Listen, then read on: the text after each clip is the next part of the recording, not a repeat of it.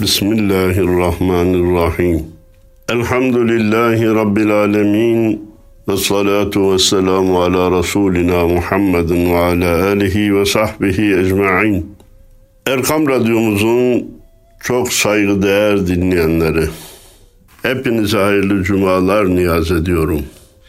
Cenab-ı Allah güçlüklerimizi kolaylaştırsın. Gücümüzü, takatımızı, vücudumuzun savunma gücünü de artırarak şu hastalığın kısa zamanda başımızdan geçmesini Cenab-ı Allah nasibi müyesser eylesin. İmtihanımızı sona erdirsin. Bundan da ders almamızı nasip eylesin.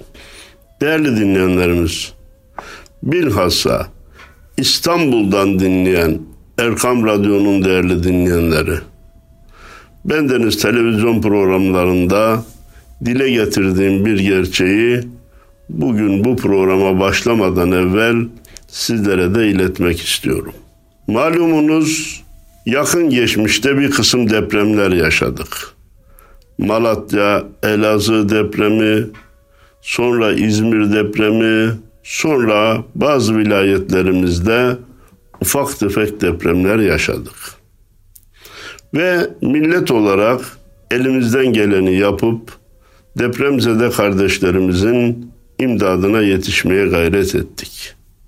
Ancak beklenen, tahmin edilen bir İstanbul depremi var ki eğer o deprem 7 ve üzeri olursa Türkiye'nin gücünün, takatının yetmeyeceği bir felaketin olacağını sadece tahmin ediyoruz. Cenab-ı Allah daha kolay geçirsin. Yaz mevsiminde ve gündüz olmasını nasip eylesin eğer mutlaka olacaksa. Bu mevcut yaşadığımız depremleri ben şahsen Büyük İstanbul depreminin bir ikazı, bir habercisi, bir uyarıcısı olarak değerlendiriyorum. Millet olarak da böyle değerlendirmeliyiz. İstanbullular olarak eğer İstanbul'da bir mecburi işimiz yoksa, emekli isek, Anadolu'da yaşama imkanımız varsa, 100 metrede bir yerimiz varsa, gidip oraya başımızı sokacak bir ev yapıp İstanbul'dan uzaklaşmamız lazım. İstanbul'u tenhalaştırmamız lazım.'' İstanbul'un yükünü hafifletmemiz lazım. Aksi halde keşke gitseymişiz diye pişman olma ihtimalimizin çok yüksek olduğunu bir hoca sözü olarak dikkatlerinize sunmak istiyorum.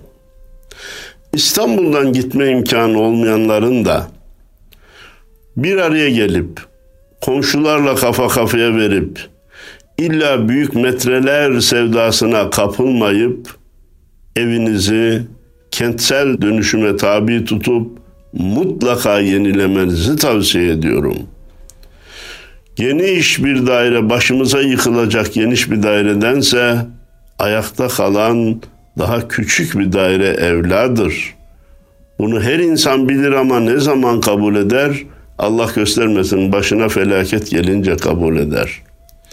Bunun dışında evin içindeki eşyaların sabitlenmesi, arabaların yakıt depolarının devamlı dolu olması, telefonların mutlaka şarjlarının her an her zaman dolu olması, böyle bir depremle imtihan olunduğumuzda nerede buluşacağımızı aile fertlerine önceden haber verip planlamamız, küçük gibi görünen önemli tedbirlerdir. Bu tedbirler hadise başımıza geldiğinde ne kadar önemli olduğunu göreceğiz.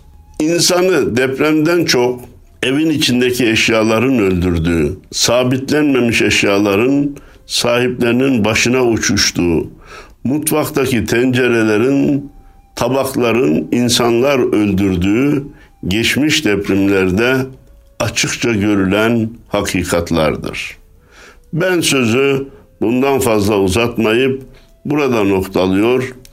Hani bir ufuk turu seyferine başlamıştık, serisine başlamıştık. Bugün de ufuk turu 9 diyorum. Ve yine sohbetimin başında da çok değerli program arkadaşım Hadi Duran Bey'e selamlarımı, muhabbetlerimi ileterek başlamak istiyorum.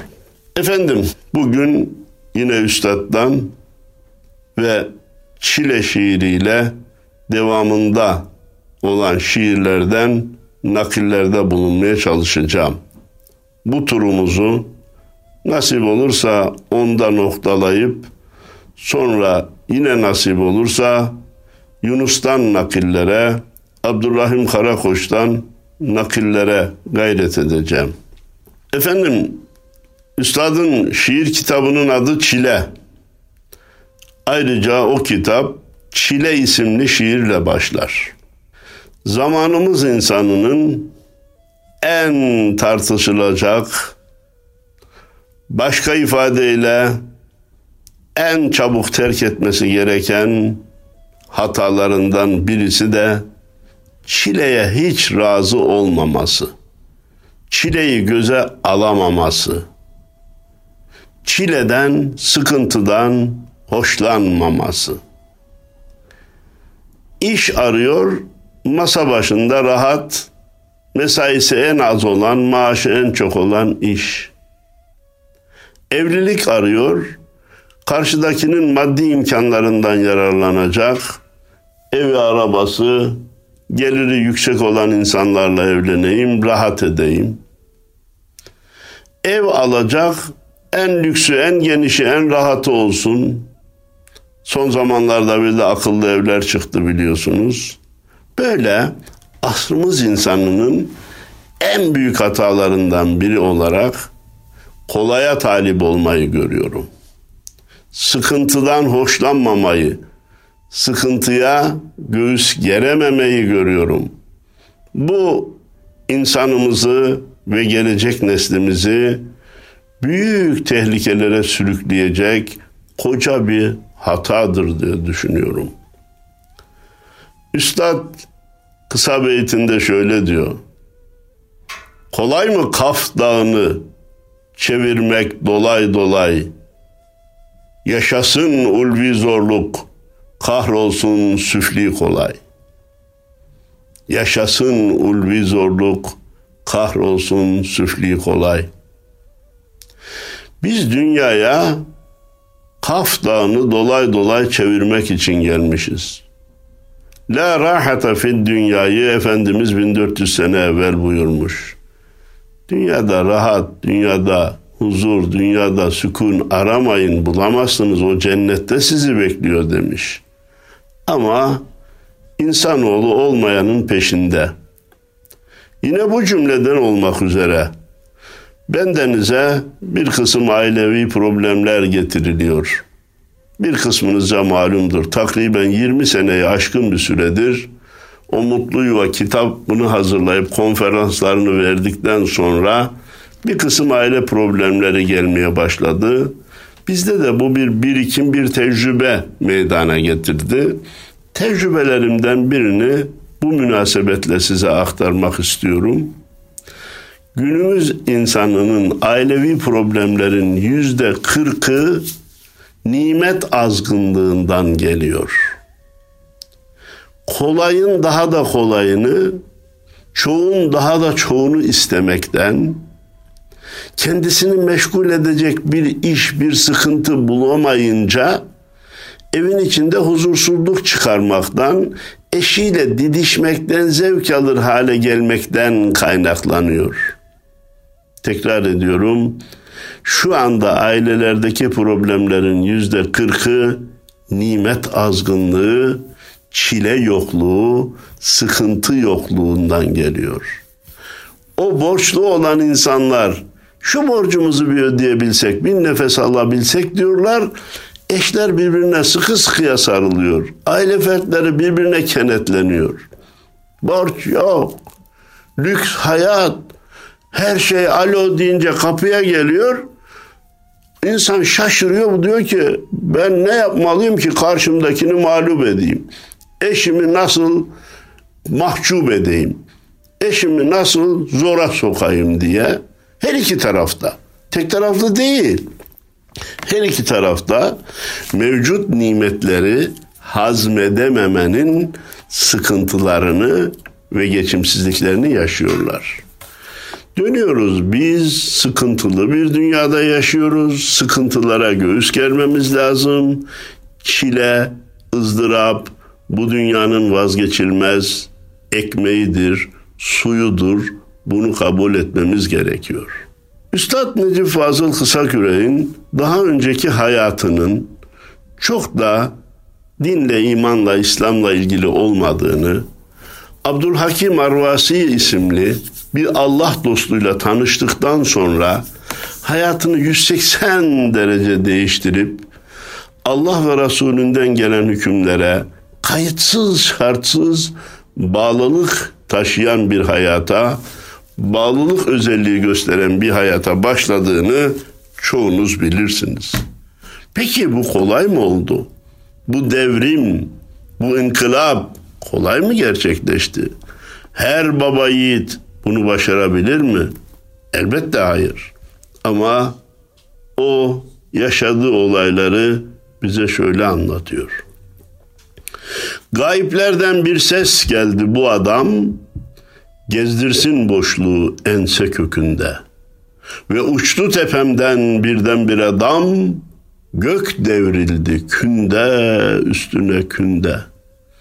Diyor ki benim hayatımda bir değişiklik oldu da siz çok kolay olduğunu mu zannediyorsunuz? Gayiplerden bir adam, bir ses, bu adam bütün boşluğu ense kökünde gezdirsin, kainat bunun omuzuna yüklensin dediğini hissettim. Ve uçtu üstüme birdenbire dam. Yani sanki deprem oldu, göçük altında kaldım. Çilenin kazandırdıklarını anlatıyor dönüşün ızdıraplı olduğunu, doğumun sancısız olmayacağını anlatıyor. Gök devrildi künde, üstüne künde. Pencereye koştum kızıl kıyamet. Dediklerin çıktı ihtiyar bacı. Sonsuzluk elinde bir mavi tülbent ok çekti yukarıdan üstüme avcı.'' O diyor damın çökmesiyle birden pencereye koştum. Tabii buradaki fiziki çöküm değil, ruhi durumunu anlatıyor. Pencereye koştum, kızıl kıyamet, felaket, etraf yanıyor şap. Dediklerin çıktı ihtiyar bacı. Hani bir ihtiyarı ha, bacı bana neler olacak bekle gör demişti. Sonsuzluk elinde bir mavi tülbent birden sonsuzla tanışmaya başladım. Sonsuzu düşünmeye başladım. Ok çekti yukarıdan üstüme avcı. Beni değiştirmek isteyen, ruhi inkılabımı gerçekleştirmek isteyen avcım bana okunu çekti. Şu kıtaya dikkatinizi istirham ediyorum.'' Ateşten zehrini tattım bu okun. Bir anda kül etti can elmasımı. Sanki burnum değdi burnuna yokun. Kustum öz ağzımdan kafatasımı. Tevbe herhalde ancak bu kadar güzel anlatılabilir. Kustum öz ağzımdan kafatasımı. Kafamın içinde, beynimin içinde, İslam'a Allah ve Resulü'nün koyduğu ulvi düzene uymayan ne varsa, ters düşen ne varsa hepsini kendi ağzımdan istifra ederek dışarı attım diyor. Ateşten zehrini tattım bu okun. Bu devrim, bu inkılap kolay olmadı. Ateşten zehrini tattım o okun. Bir anda kül etti can elmasımı. Bir anda eskiye de ait ne varsa hepsini kül etti. Sanki burnum değdi burnuna yokun. Bir zamanlar Allah'ı görmüyorum ki inanayım diye düşünenlerin safındayken şimdi sanki burnun burnuna değdi o kadar yaklaştık diyor. Bir bardak su gibi çalkandı dünya. Söndü istikamet, yıkıldı boşluk. Al sana hakikat, al sana rüya. İşte akıllılık, işte sarhoşluk. Vallahi izahından önce kendisinin güzelliğini dikkatlerinize sunmak için kıtayı tekrar okumak istiyorum. Bir bardak su gibi çalkandı dünya. Söndü istikamet, yıkıldı boşluk. Ne dedim? Bu devrim kolay olmadı. Çilesiz neticeye ulaşmak mümkün değil. Sıkıntı çekmeden hedefe varmak mümkün değil. Bütün diyor istikametlerim söndü.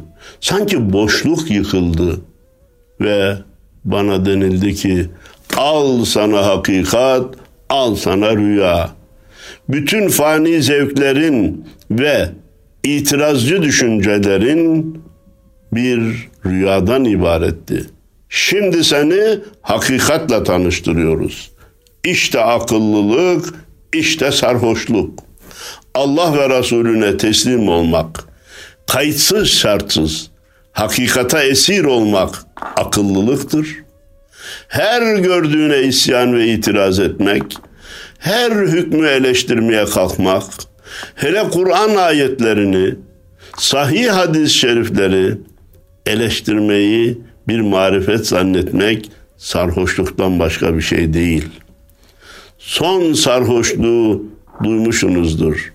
Koskoca profesör Kur'an Allah kelamı olamaz. Bunu herhalde peygamber yazdı. Peygamber düzenledi. Bir vahiy geldi Allah'tan ama cümleler peygamberin neden böyle söylüyorsun? Allah şöyle söyler mi? Allah lanet eder mi?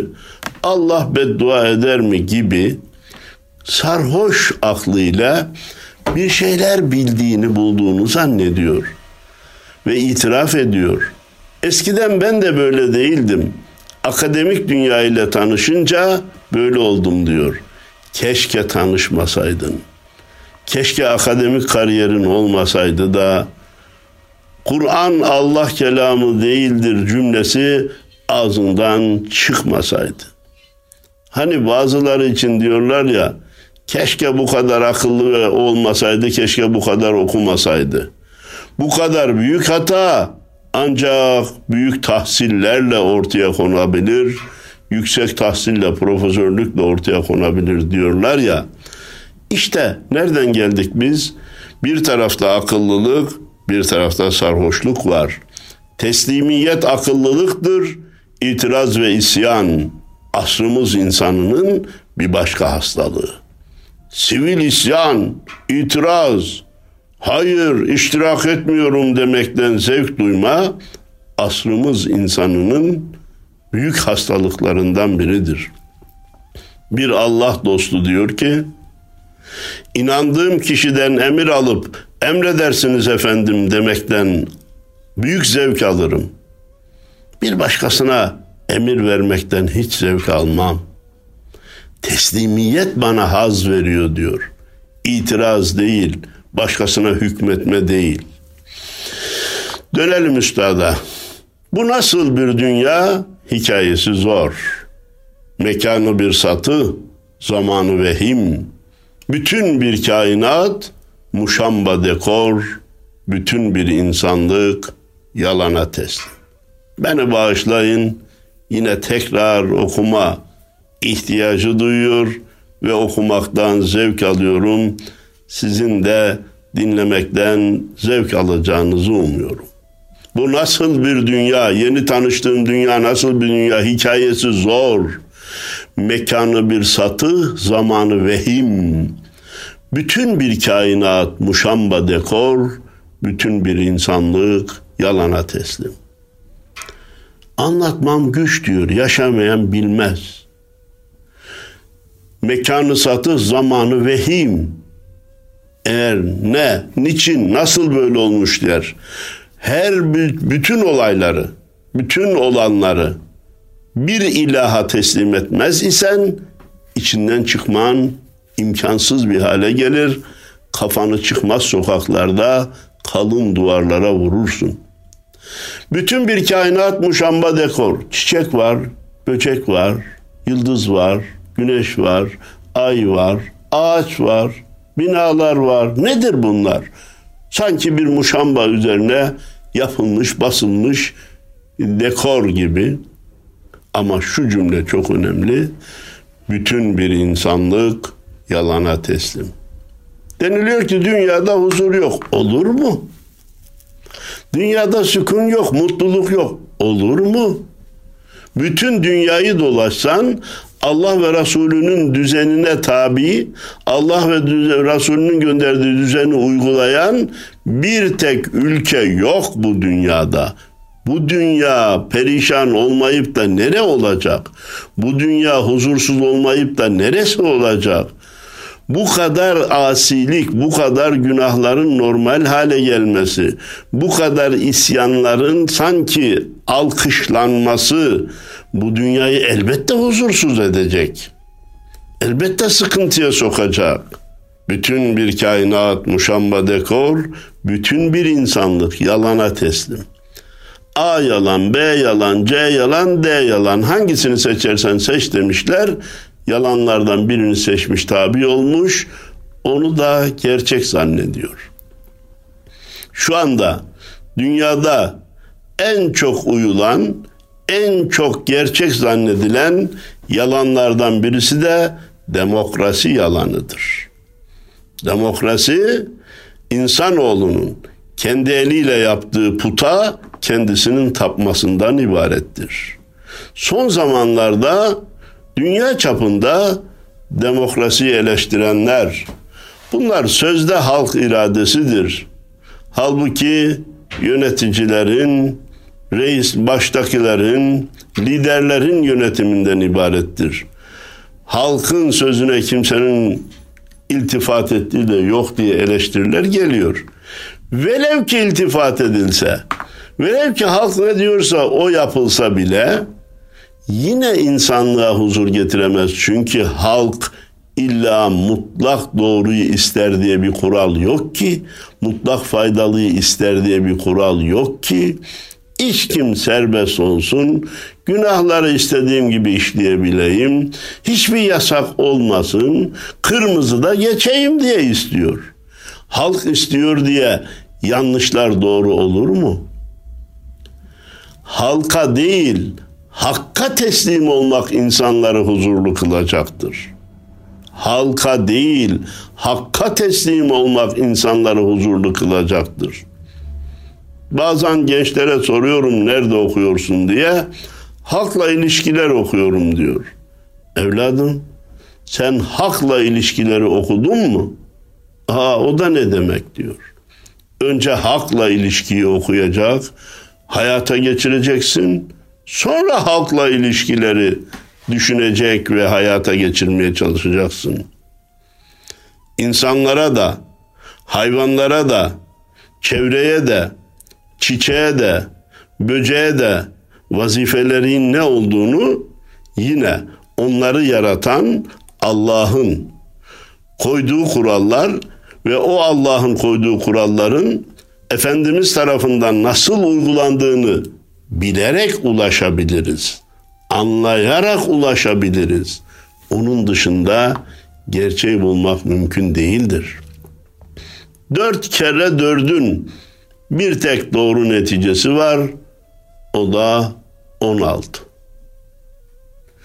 17 de yanlış. 15 de yanlış, 26 da yanlış, 8 de yanlış. Yanlışları çoğaltabilirsin. Doğru bir tane, ikinci yok. Bu inkılaptan etkilendiğini söylüyor Üstad ve diyor ki aylarca gezindim yıkık ve şaşkın. Benliğim bir kazan ve aklım bir kepçe.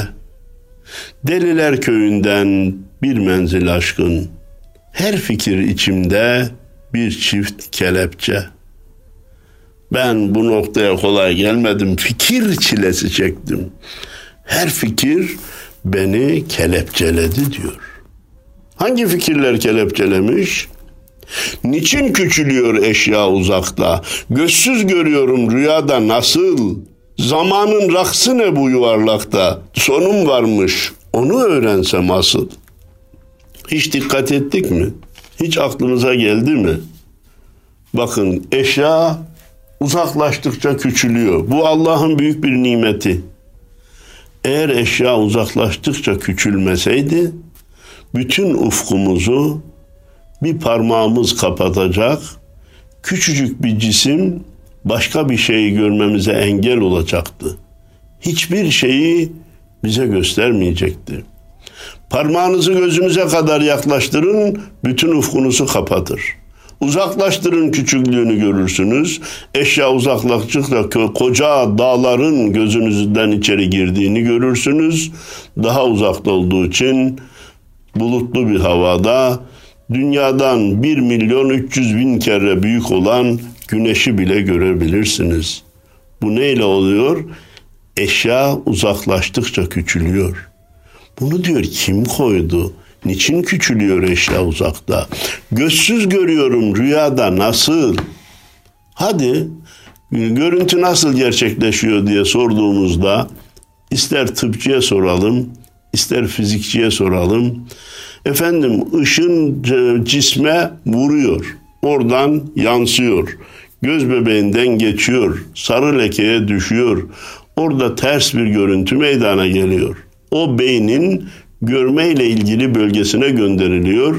Orada hem düzeltilip hem de şekil kendini buluyor ve hüküm veriliyor. Bu çiçektir, bu annemdir, bu babamdır, bu yavrumdur, bu evladımdır diye bir karar mekanizmasından da geçerek biz gördüğümüzü tanıyoruz. 30-40 sene önce gördüğümüz asker arkadaşımızı görünce tanıyoruz. 30 senedir görmediğimiz bir ahbabı görünce gidip boynuna sarılıyoruz. Bunları anladık. Bunları anlamak kolay. Ama bir de rüyada gözsüz görüyoruz. Bir anda Ankara'da, bir anda Samsun'da, bir anda Amerika'da, bir anda Afrika'da olabilme durumunda ya onun durumunu yaşıyoruz. Nasıl oluyor? Bizim rüyaların e, hikayesini, senaryosunu kim yazıyor? O sahneleri kim hazırlıyor? Ve biz gözümüzü kullanmadan rüyada görebiliyoruz. Gözsüz görüyorum rüyada nasıl? Zamanın raksı ne bu yuvarlakta? Sonum varmış onu öğrensem asıl. Saat, gün, ay, yıl vesaire. Zaman habire dönüyor. Anladık da bir de sonumuz var. Sonumuz ne olacak? Allah akıbetimizi hayır eylesin diyor ve devam ediyorum. Bir fikir ki sıcak yarada kezzap, bir fikir ki beyin zarında sülük. Selam, selam sana haşmetli azap, yandıkça gelişen tılsımlı kütük. Çık işin içinden. Çık çıkabilirsen. Bir fikir ki yara, sıcak yarada kezzap. Hiç aklınıza yeni gelen bir fikirle yaranıza kezzap dökülmüş gibi yandınız mı? Bir fikir ki beyin zarında sülük, beyin zarınıza yapışmış emen bir sülüğün ızdırabını yaşadınız mı? Selam, selam sana haşmetli azap. Çileye selam ediyor, azaba selam ediyor, zorluğa selam ediyor. Zorluk karşısında iki büklüm olmuyor. Kolaya talip değil.'' Yandıkça gelişen tılsımlı kütük. Bir odunu bir ağacı yakarsanız yandıkça küçülür. Çile, ızdırap yandıkça geliştirir insanı. Dost, tasavvuf ehli çilehaneler yapmış değil mi efendim? Az Mahmut Hüdayi Hazretlerinin çilehanesini yakın olan dostlardan bilmeyen kimse yok. İstanbul Küçük Çamlıca'daki yeri. Hacı Bayramı Veli Camisi'ne giderseniz Hazretin çilehanesini mutlaka ziyaret edin. Bakalım iki büklüm olup girebilecek misiniz? Niye bunları yapmışlar? Niye 40 gün çilelere tabi tutmuşlar kendilerini? Çünkü çile yandıkça gelişen tılsımlı bir kütüye benziyormuş. Akrep nokta nokta ruhumu sokmuş. Mevsimden mevsime girdim böylece. Gördüm ki ateşte cımbızda yokmuş fikir çilesinden büyük işkence. Akrep nokta nokta ruhumu sokmuş. Mevsimden mevsime girdim böylece. Gördüm ki ateşte cımbızda yokmuş fikir çilesinden büyük iş, işkence. Sen fikir çilesi hiç çektin mi? Ateşte cımbızda bile olmayan ızdırabı duydun mu? Duyarsan pişeceksin. Çekmeden olgunlaşmak, sıkıntı yaşamadan kemale ermek mümkün değil. İnsanı açlık ve zorluklar olgunlaştırır buyurmuş. Oruç ne yapıyor bize Ramazan'da? Eziyor, büzüyor, ufaltıyor, törpülüyor fakat iftarda küçük kemali, bayramda büyük kemali yaşıyoruz. Mevsimden mevsime girdim böylece. Eski hayatı bıraktım, yepyeni bir hayata geçtim diyor. Gördüm ki ateşte cımbızda yokmuş, fikir çilesinden büyük işkence. Çile şiirini bile bitiremedik ama bize ayrılan süre bitti. Biter, her şey biter. Ses, ışık ve renk, kokular biter. Kabir sualiyle kapanır kepenk, sorgular biter demiş üstad. O biter şiirini inşallah vakti gelince okumaya çalışırız. Hepinize hayırlı cumalar diliyor.